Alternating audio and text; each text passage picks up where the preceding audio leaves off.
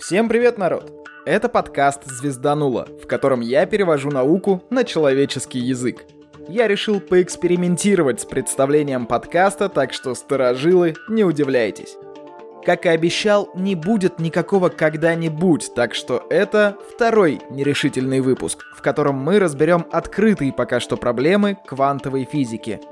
В прошлом эпизоде я предупреждал, что стоит послушать наш экскурс по квантовому миру, так что, если вы этого не сделали, лучше остановить этот подкаст и послушать таки эту историю. В этом выпуске информации довольно много, так что объяснять некоторые понятия у меня просто времени не хватит. Ладно, давайте начинать. Мы знаем, что у магнитов есть северный и южный полюса. А есть ли возможность разделить магниты на монополи? Это носители магнитного заряда, скажем так.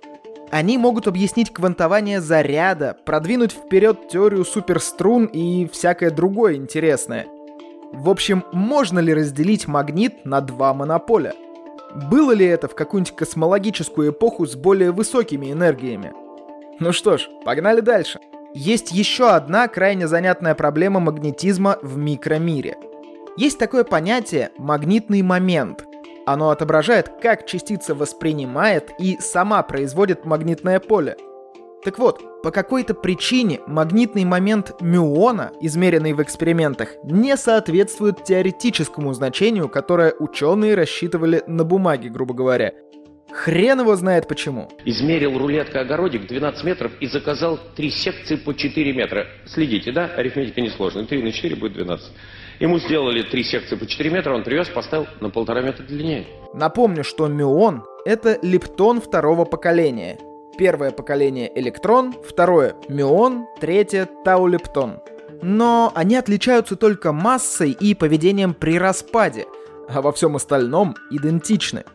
Пока в нашем понимании для физики нет разницы, есть ли мюоны и таулептоны с их античастицами или нет — все прекрасно работает с одними электронами и позитронами. Почему? Потому что. С моей точки зрения, это стопроцентно точный ответ на вопрос «почему?». Потому что. Ладно, какую характеристику электрона мы знаем еще со школы? Правильно, спин.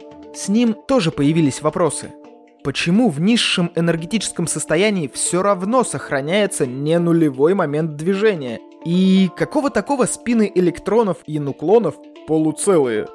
А почему в природе не существует безмассовых частиц без спина? Непонятно. Ничего не понятно. Вообще ничего не понятно. Хотя нет, кое-что понятно. А нет, все равно непонятно. Ну ок, давайте с другого конца зайдем. Я уже говорил про три поколения лептонов. Так вот, кварков тоже три поколения. Совпадение, не думаю. А почему вообще существует поколение частиц? А бывает больше трех поколений? А почему у кварков три цвета? Можно ли их разделить на что-то меньшее и как они собираются в адроны?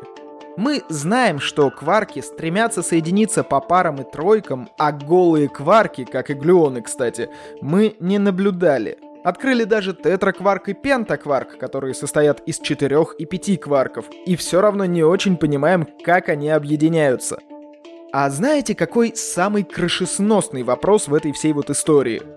Случайно ли совпадение числа поколений, цветов и пространственных измерений – Серьезно, есть мнение, что эти величины вполне себе связаны. Это случайность! Случайности не случайны. А теперь давайте поговорим про самое громкое имя в последнее время. Механизм Хиггса, который описывает возникновение инертной массы в бозонах слабого взаимодействия. Во-первых, до сих пор непонятно, действительно ли этот механизм объясняет эту самую массу, или все немного сложнее, и он описывает не всю картину. Ну, бозон Хиггса, предположим, открыт. А теперь вопрос. Один ли бозон Хиггса существует, или их несколько, как тех же бозонов слабого взаимодействия? Можно ли описать другие бозоны Хиггсова поля в рамках стандартной модели? Ладно, черт с ней с массой бозонов слабого взаимодействия, но и с нейтрино нифига не понятно. Откуда масса у этих партизанов? Есть ли у нейтрино античастицы или это и есть античастица? Или это античастица самой себе? Да что ты, черт побери, такое несешь? В общем, большая часть того, что мы обсуждали, это проблемы квантовой механики. И она до сих пор не очень согласуется с общей теорией относительности. Я думал поговорить про теорию относительности, но успел пообещать сделать этот выпуск сразу после первой части. Так что либо погуглите про нее, либо подождите пару выпусков. Я однозначно что-то запилю в ближайшее время. Но я же не могу оставить вас без короткого объяснения, так что слушайте, в чем таки проблема.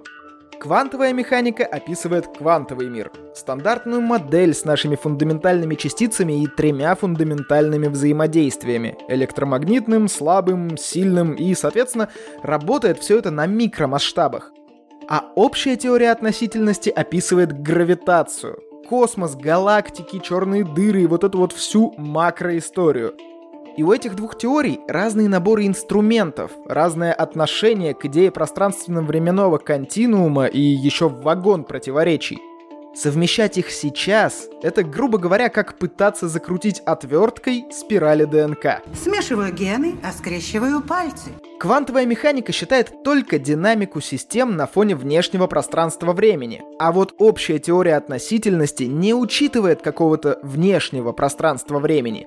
Она описывает все, и гравитация в таком ключе просто геометрия этого пространства-времени. Помните пример про арбузы и яблоки на растянутой простыне? Я его использовал в самом первом выпуске про черные дыры, но вообще это довольно популярная демонстрация идеи дедушки Эйнштейна и его предшественников. Причем гравитационные волны, которые не так давно обнаружили, это предсказание общей теории относительности, то есть взгляд на гравитацию именно как на проявление геометрии пространства-времени вроде как подтвердился. Ах, оставь улики, это всего лишь детали. Распутано и установлено. Я уже, кажется, задавался в одном из прошлых выпусков вопросом, но на него никто не ответил, так что повторю. Пространство-время гладкое и непрерывное или все-таки дискретное – Ученые даже не знают, понадобится ли для вот согласованной теории бозон гравитационного взаимодействия, ну, гравитоном он называется, или это будет таки теория, построенная именно на дискретном пространстве времени. Разговоры о гравитоне идут довольно давно, но результатов пока нет, кроме пределов времени жизни и массы предполагаемых частиц. А существует ли в микромире какая-то фундаментальная длина, мы знаем про планковскую длину, но она как раз отделяет квантовую механику и общую теорию относительности. А есть ли что-то фундаментальное для микромира? Ладно, вопросов на самом деле еще уйма, но я уже дал вам достаточно жвачки для мозга. Кстати, напишите, пожалуйста, куда дотянетесь в комменты, какая нерешенная проблема физики будоражит вас больше всего. Не обязательно из тех, которые я здесь описал. Казалось бы, столько вопросов остаются тайной для науки, неужели она застопорилась?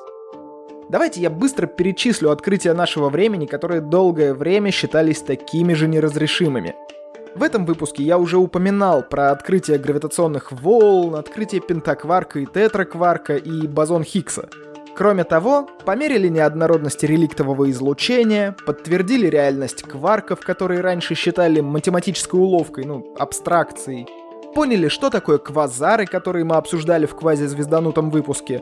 Сейчас мы считаем, что это активные ядра галактик вокруг сверхмассивных черных дыр. Состарили Вселенную.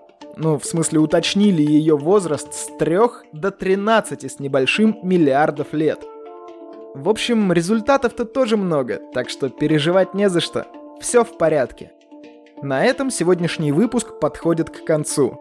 Как обычно, напоминаю про лайки, репосты, комментарии, донаты, предложения, пожелания, проклятия и все вот в этом духе. Насчет стримов.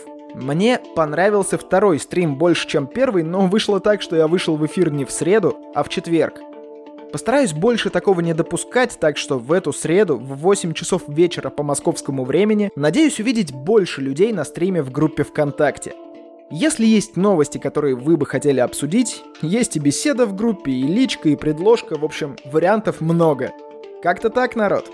С вами был Роман Юдаев. Услышимся в следующем выпуске.